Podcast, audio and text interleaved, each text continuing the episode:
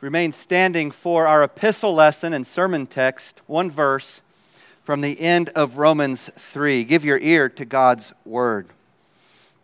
Do we then nullify the law through faith?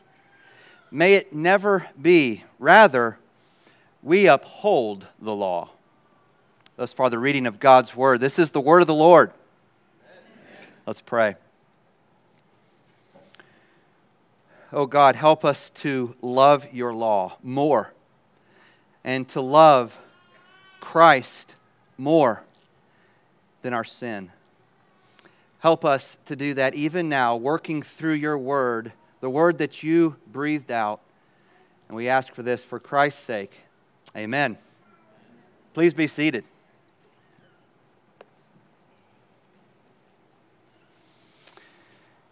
We recently read through C.S. Lewis's The Lion, the Witch, and the Wardrobe. Some of the younger kids, I think that was their first time.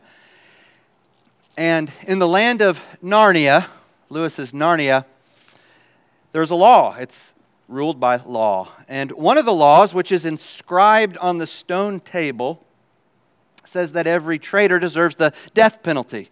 Every act of disloyalty is punishable by death.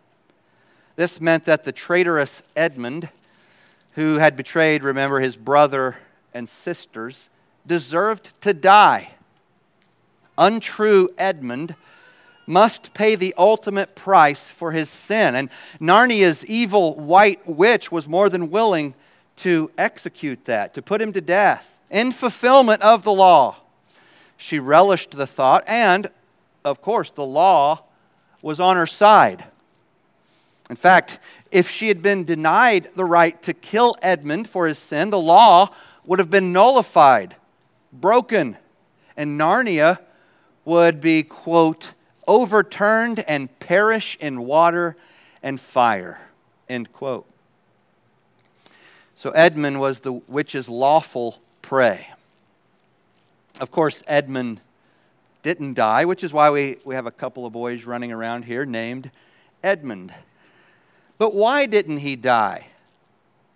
Because when the witch laid claim to his life, Narnia's creator and savior, the great lion Aslan, offered to take Edmund's place. He offered to uphold the law by dying in Edmund's stead.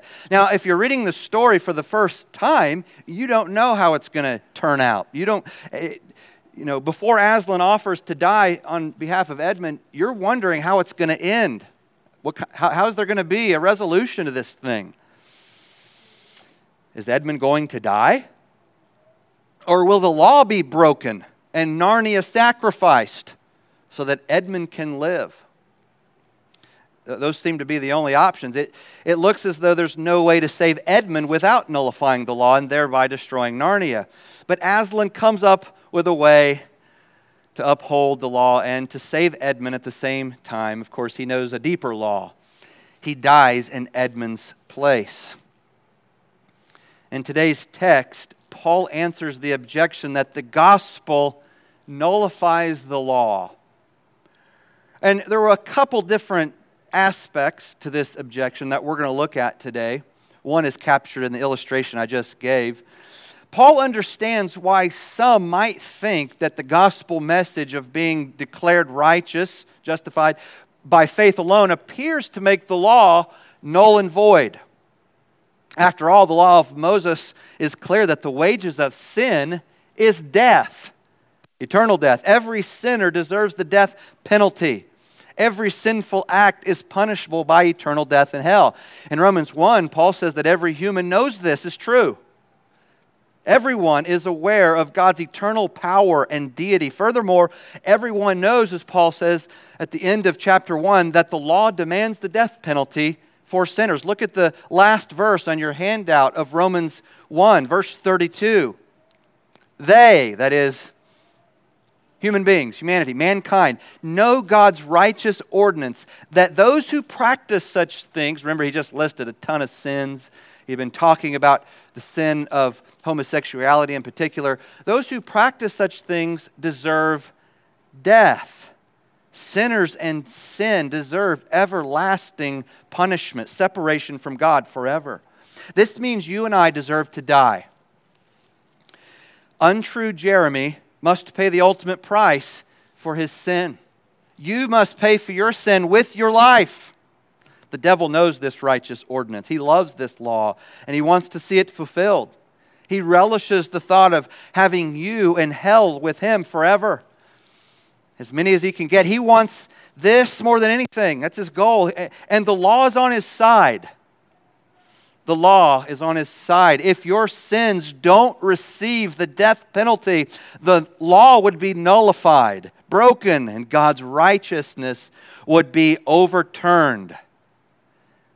It looks as though there's no way for any human to be saved without nullifying God's law. But God has come up with a way to uphold the law and to save you at the same time.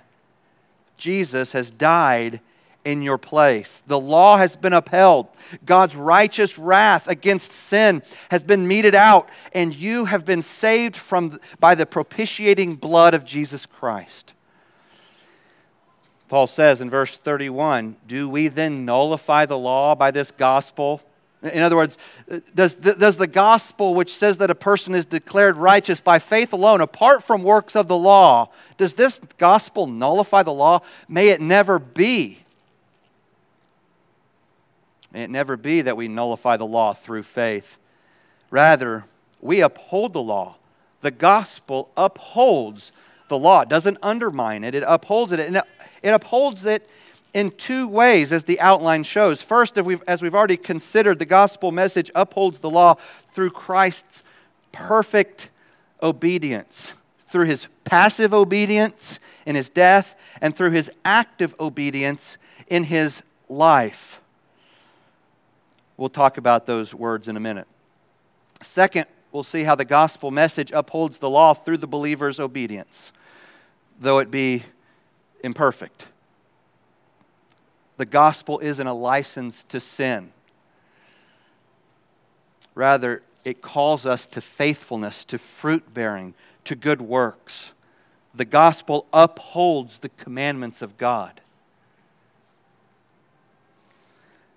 So let's reflect first a little bit more on how the gospel upholds the law through Christ's perfect obedience. Christ's obedience to the Father has two sides that theologians have called passive and active. The passive obedience of Christ refers to his submission to death. Paul says in Philippians 2 8, and being found in appearance as a man, he humbled himself by becoming obedient to death, even death on a cross. Why did the Father require this of the God man? Why did Jesus need to die? And, and, what's more, why did God the Father send him specifically to a cross to die? Well, the answer to that question comes in one verse, Galatians 3:13. Christ redeemed us from the curse of the law by becoming a curse for us. So that answers the question why he had to die. Why on a cross?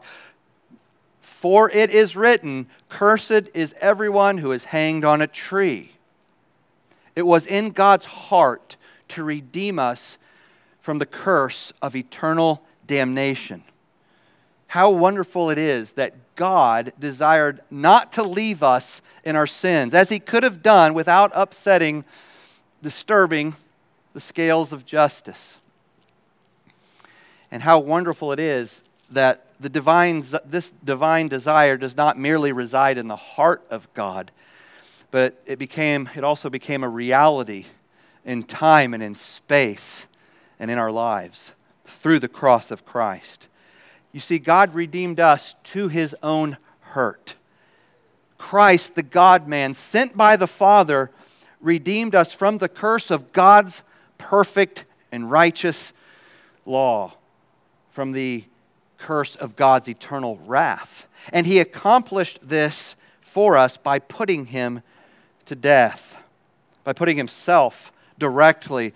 God the Father put his Son to death, and the Son put himself directly under the lightning bolt of God's eternal wrath because the law required it. He received our death penalty.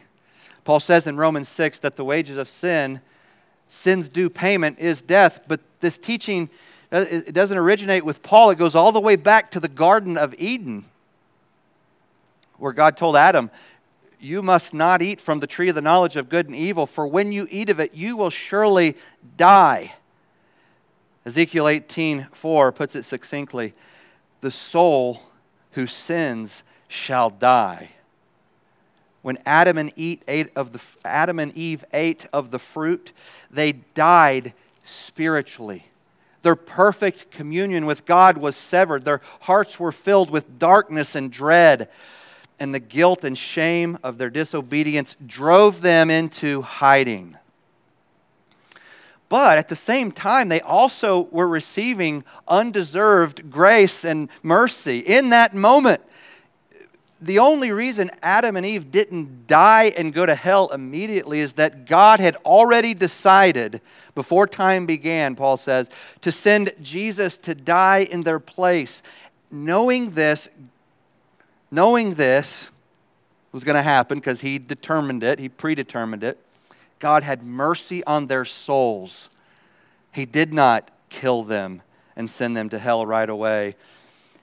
Instead, he killed animals in their stead, which points forward to the death of Jesus in their stead.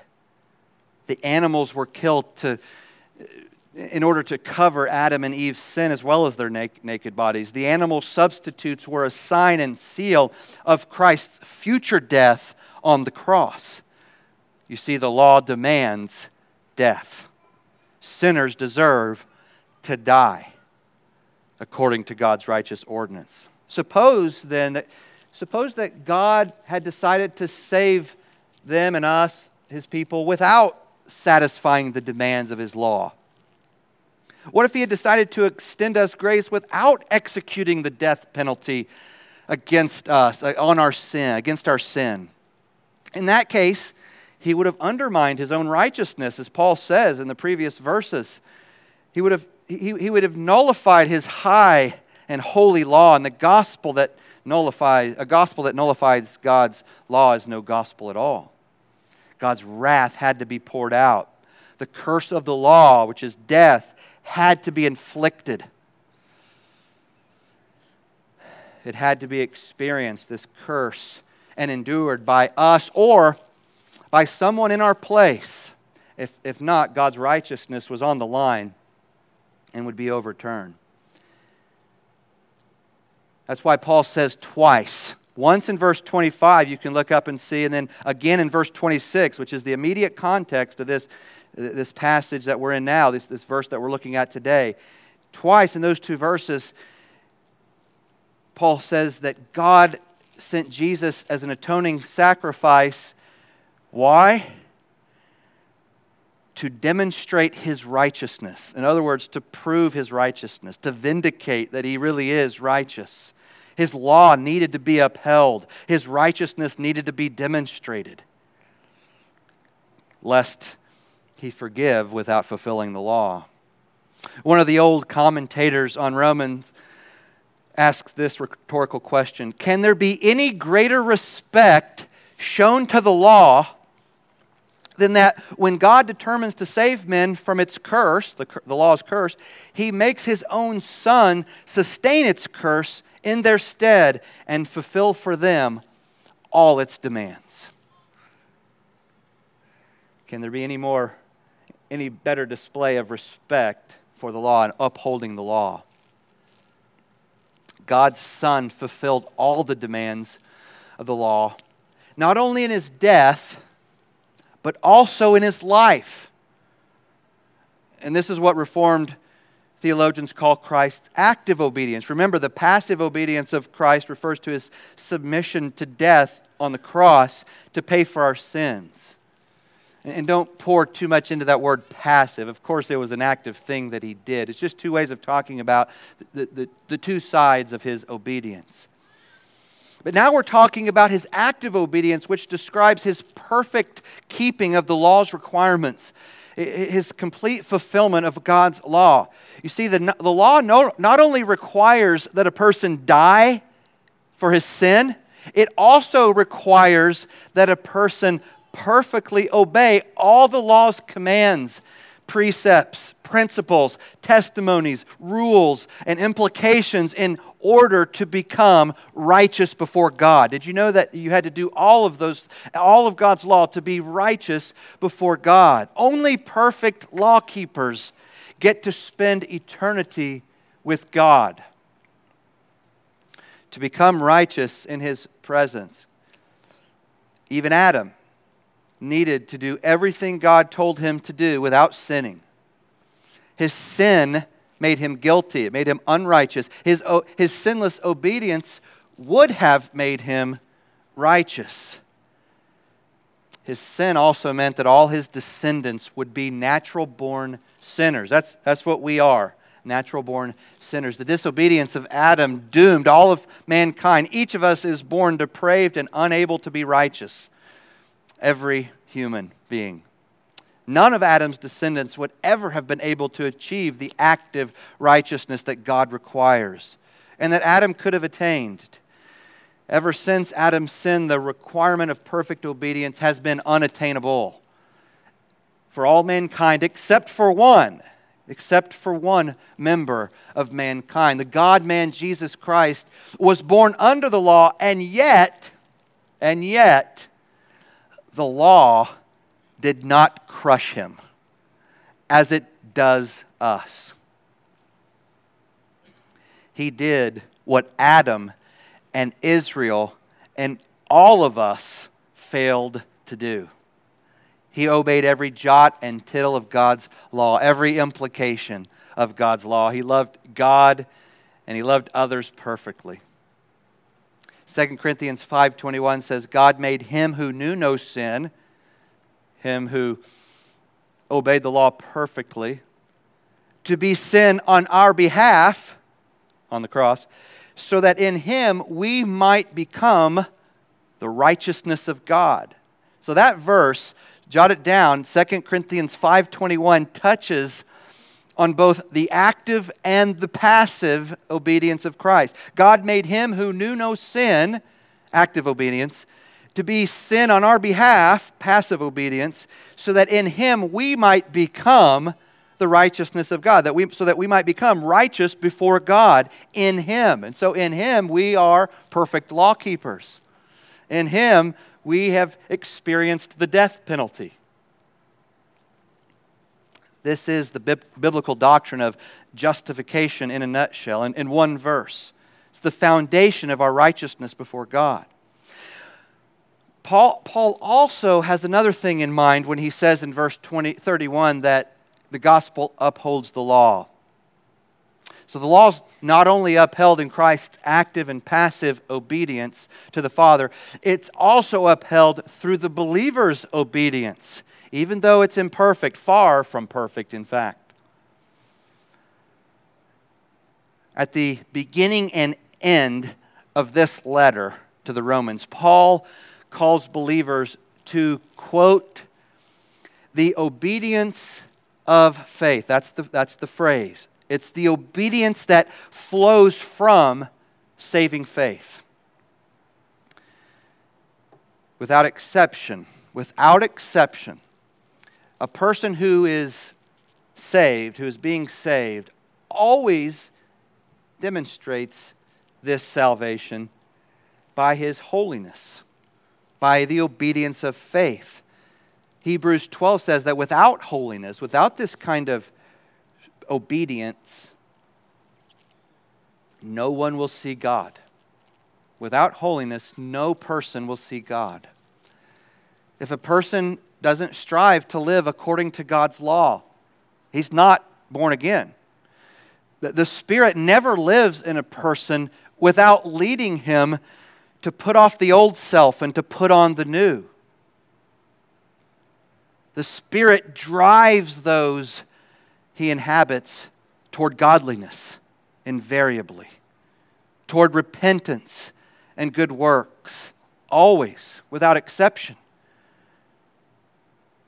This is what Paul calls the obedience of faith in chapter 1, verse 5, and chapter 16, verse 26. The life of obedience generates joy, it fosters freedom, and it gives rise to rest. Now, we've been taught, we've been taught that by, you know, the, the air we breathe teaches us uh, to think that true joy, true happiness, contentment, fulfillment comes when we've been li- liberated from the shackles of obedience to, to the law. Okay, the, the law constrains, limits, and when we, we, we break free of that and we do what we want sexually or whatever. And that's when you experience freedom and joy and all the rest. Happiness is doing what I want without having to answer to God. So you, you got to kill God to do that, and then, and then you're happy. But Jesus says in John 15, 11, and 10 and 11, if you keep my commandments, you will abide in my love, just as I have kept the Father's commandments and abide in his love. Verse 11 These things I have spoken to you, that my joy may be in you, and that your joy may be what? Full, fulfilled, filled up, overflowing. So, do you want your joy to be full? Of course you do. Everyone wants their joy to be running over. It's, uh, it's just built in. Jesus says that your joy becomes full when your obedience becomes full. That's what he says in John 15. If, if your joy tank is low, if it's empty or low, it's because your obedience tank is empty. When your obedience tank is full, your joy tank is full. Genuine joy cannot exist without genuine obedience. These things go together. The obedience of faith also fosters freedom. True freedom is not the ability to do what you want. Only being able to do what you want is actually bondage. Freedom is the ability to do what you ought. Animals do what they want. They're enslaved to their cravings. They, they can't break out of their base passions. You know this if, if you're around animals much. And, and last week, James and Sue learned this. They, they missed Sunday school because their cows got out into the orchard and started eating the forbidden fruit. But those cows were doing what they wanted to do not what they ought to do. I, I, I tried to convince James that they weren't actually sinning, but I'm not sure he was convinced. And I, and I later heard that Josh and Anna had a similar problem. Cows that uh, saw that the trees were, were, were good for food and pleasant to the eyes, right? Animals can't obey from the heart. And we, we can train animals, right? We, but the beasts of the field can't obey from the heart, as God commands us to do. They're, they're slaves to their base passions, so they're not free. And you'll, you'll never experience freedom until you begin to obey God from the heart. Not just external, outward uh, conforming to God's law, but from the heart. 2 Corinthians 3:17 says that where the spirit is, there is freedom. And in Romans 8, Bobby read this. I didn't tell him to. He didn't know I was going to say this, but Paul says that the spirit we've received does not enslave, it actually sets free. And he says in that context, it sets us free, quote, in order that the righteous requirements of the law might be fulfilled in us. That's our obedience. That the righteous requirements of the law might be fulfilled in us, in our lives, who walk us who walk in according not according to the flesh, but according to the Spirit. That's how the law is fulfilled in you as you walk according to the Spirit. God's commandments don't enslave you, they, they keep you free. That's how you experience your freedom. Bob Dylan was right when he said, You're going to have to serve somebody. You're going to serve somebody. It may be the devil or it may be the Lord, but you're going to have to serve somebody. Serving God is liberating. serving sin is enslaving. You see, while the Israelites were in, in Egypt, uh, uh, while they were serving Pharaoh, they were in bondage. While serving Yahweh, they were free indeed. There's no greater freedom that you could ever experience than the freedom of being a slave to righteousness in Christ. Listen to what Paul says in Romans 6, starting in verse 15. What then? Shall we sin because we are not under the law, but under grace? By no means. Don't you know that when you offer yourselves to someone as obedient slaves, you are slaves of the one you obey, whether you are slaves to sin, which leads to death, or to obedience, which leads to righteousness. But thanks be to God that through sorry, thanks be to God that though you used to be slaves to sin, you have come to obey from your heart. Uh, Paul says that from your heart, the pattern of teaching that has now claimed your allegiance. You have been set free from sin and have become slaves to righteousness. Then Paul continues, verse 19 I am using an example from everyday life because of your human limitations. Just as you used to offer yourselves as slaves to impurity and to ever increasing wickedness, so now offer yourselves as slaves to righteousness, leading to holiness. When you were slaves to sin, you were free from the control of righteousness. What benefit did you reap at that time from the things you are now ashamed of? Those things result in death. So that freedom results in death. But now that you have been set free from sin and have become slaves of God, you see how being free and being a slave of God is the same thing? The benefit you reap leads to holiness, and the result is eternal life. Romans 6 15 to 22. In addition to generating joy and fostering freedom, living in the obedience of faith gives rise to rest. Any life other than the obedience of faith life is complicated, exhausting, and futile in the end. David discovered this when he had to murder and lie in order to cover up his adultery. Life got very complicated and exhausting for him. His scheming was futile. Think about how simple life would be for you if your chief concern was obeying God in the very next moment. Every moment, your greatest concern, we could even say soul concern, that's how Spurgeon puts it in a quote I'm going to read to you in a minute. Every moment, your greatest concern is to obey God in the next moment. And in that moment, your greatest concern is to obey God in the next moment after that. Think of being able to go through life without having to worry about all the other things, the, the thousands of cares that we burden ourselves with, how to succeed, or how to escape the hazards of your personal weaknesses. Imagine having no care in the world except obeying God in your next movement or in, or in your next sentence, your next thought. Doesn't that sound joyous and liberating and restful? It, it, it lifts a burden and it puts on the burden or the yoke that Christ puts on you. His burden is easy. His yoke, his yoke is easy. His burden is light. That's because it's this. If the obedience of faith was your central and primary concern, you wouldn't have to fear failure because you'd know you're in God's will, which is the definition of success.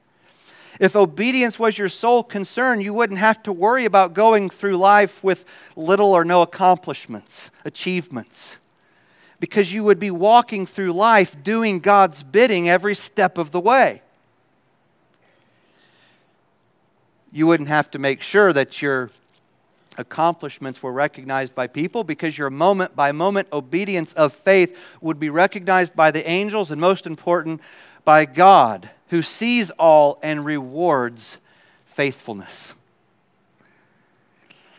Charles Spurgeon said, To believe in God and to do his bidding is a great escape from the hazards of personal weakness and folly. If we do as God commands and do not seem to succeed, it is no fault of ours. Failure itself would be success as long as we did not fail to obey. If we passed through life unrecognized, or were only acknowledged by a sneer from the worldly wise, and if this were regarded as a failure, it could be borne with equanimity. In other words, it, we could maintain our composure and, and our calmness as long, as long as we knew that we had kept our faith towards God and our obedience to Him. Providence, Spurgeon says, is God's business, obedience is ours. Whatever comes out of our life's course must remain with the Lord. To obey is our sole concern. Whatever harvest will come of our sowing, we must leave with the Lord of the harvest. But we ourselves must look to the basket and the seed and scatter our handfuls in the furrows without fail. We can win, well done, good and faithful servant. To be a successful servant is not in our power and we shall not be held responsible for it. Our greatest risk is over, is over when we obey. God makes faith and obedience the way of safety. End quote. To be a successful servant is not in our power, and we shall not be held responsible for it. This would be good for us Reformed to remember as we try sometimes too hard to scheme and to produce and to plan for the kingdom of God. Imagine being free from the weights of life's heaviest burdens. Imagine the rest you would feel if obeying were your sole, your chief concern. Obedience rather than planning and engineering and striving and manipulating and posing and worrying and anticipating, maintaining an image and ensuring success. Obedience rather than pretending to be the master of your own fate.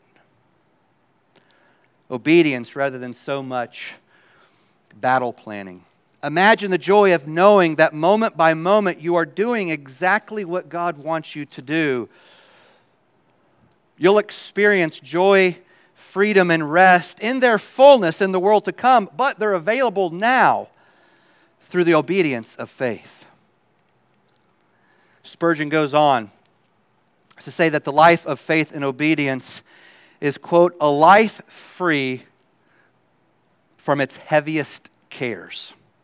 If we were in the midst of the wood, in the center of Africa, our pressing care would be to find our way out. But when we have nothing to do but to obey, our road is mapped out for us. Jesus says, Follow me. And this makes our way plain and lifts from our shoulders a load of cares. When our only care is to obey, a thousand other cares take their flight. If we sin in order to succeed, we have sown the seeds of care and sorrow, and the reaping will be a grievous one. If we will forsake the path and try shortcuts, we shall have to do a deal uh, of wading through mire and slough, mud and marshes. We shall bespatter ourselves from head to foot. We shall be wearied to find our way, and all because we could not trust God and obey His bidding. Obedi- obedience may appear difficult and it may bring with it sacrifice. But after all, it is the nearest and the best road. Her ways are, in the long run, the ways of pleasantness, and all her paths are peace. End quote. That load of burdens that Spurgeon talks about is one that we can often bear instead of the yoke and the burden that Christ gives. And I know this, I've, I've experienced, but I've also heard over the years, many folks, especially in our circles, talk about the, the burden that they feel in obeying God and doing His will. And we can, we can read blogs or we can go to conferences and come back feeling burdened rather than free if we don't get this point. So, in, in summary, the gospel doesn't make the law null and void. God's law matters, and the gospel message upholds it. It upholds the law. First, it upholds it by recognizing that the law requires perfect obedience. The gospel message recognizes, it acknowledges that law breaking is so serious that it deserves the judgment of eternal death.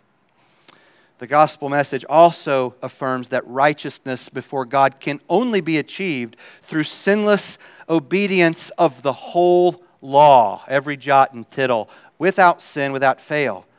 On this first point, the gospel message upholds the law by proclaiming the sinless life and atoning death of Jesus, the active and passive obedience of Christ on behalf of sinners that he imputes to us, that he gives to us, that he credits to our account. Thus, the law is upheld by Christ even while sinners are saved. Second, the gospel message calls saved sinners to a life of obedience thereby upholding the law. Romans 8 4, God saved us through Christ's death so that the righteous requirements of the law might be fulfilled in us in us who do not live according to the flesh but according to the spirit. God's calling on your life, Christian, is to fulfill the righteous requirements of his law by living according to the Spirit, by keeping in step with the Spirit rather than walking in the flesh. It's, you do this by producing the fruit of the Spirit rather than the deeds of the flesh.